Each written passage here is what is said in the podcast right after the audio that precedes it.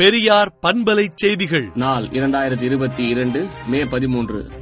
மேடவாக்கம் பகுதியில் தாம்பரம் மேலச்சேரி மேம்பாலத்தை முதலமைச்சர் மு ஸ்டாலின் இன்று திறந்து வைத்தார். தமிழகத்தில் ஆயிரத்தி இருநூற்று ஐம்பது கிராமப்புற கோவில்களில் திருப்பணிகளை மேற்கொள்ள ரூபாய் இருபத்தைந்து கோடி நிதி ஒதுக்கி இந்து சமய அறநிலைத்துறை அறிவிப்பு வெளியிட்டுள்ளது.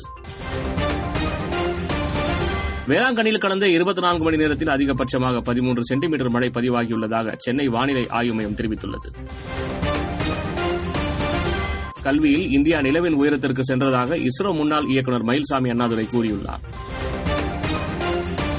தமிழ்நாட்டில் இன்று பதினைந்து மாவட்டங்களில் கனமழைக்கு வாய்ப்புள்ளதாக சென்னை வானிலை ஆய்வு மையம் தெரிவித்துள்ளது. தமிழ்நாடு முழுவதும் ஒவ்வொரு வட்டத்திலும் மாதந்தோறும் மக்கள் குறைதீர் முகாம் நடத்தப்படும் என தமிழக அரசு அறிவித்துள்ளது. ஒரு மாதம் விடுமுறைக்கு பிறகு ஜூன் பதிமூன்றாம் தேதி பள்ளிகள் மீண்டும் திறக்கப்படும் என கல்வித்துறை அறிவித்துள்ளது.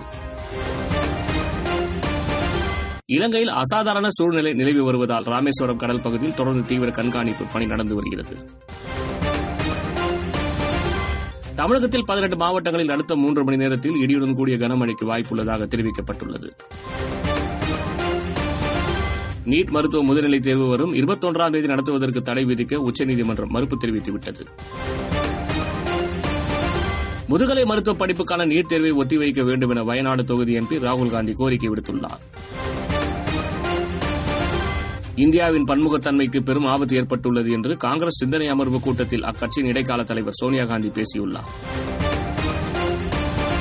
ட்விட்டர் நிறுவனத்தை வாங்கும் ஒப்பந்தம் தற்காலிகமாக நிறுத்தி வைக்கப்பட்டுள்ளதாக எலன் மாஸ்க் ட்விட்டரில் பதிவிட்டுள்ளார்.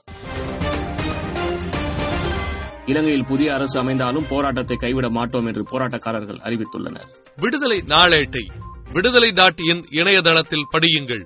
பெரியார் பண்பலை செய்திகளை நாள்தோறும் உங்கள் செல்பேசியிலேயே கேட்பதற்கு எட்டு ஒன்று இரண்டு நான்கு ஒன்று ஐந்து இரண்டு இரண்டு இரண்டு இரண்டு என்ற எண்ணுக்கு பெரியார் எஃப் நியூஸ் என்று வாட்ஸ்அப் மூலம் செய்தி அனுப்புங்கள்.